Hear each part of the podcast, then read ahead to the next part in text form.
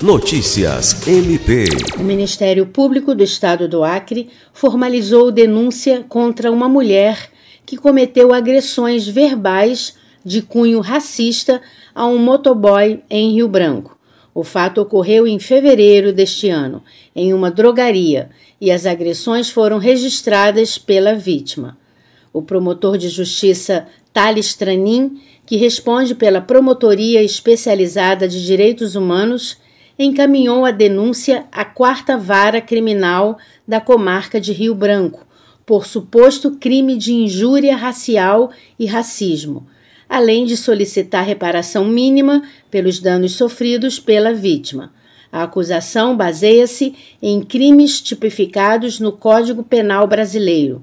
A denunciada passará pelo processo legal que garantirá o direito à defesa, seguindo os princípios do contraditório e da ampla defesa.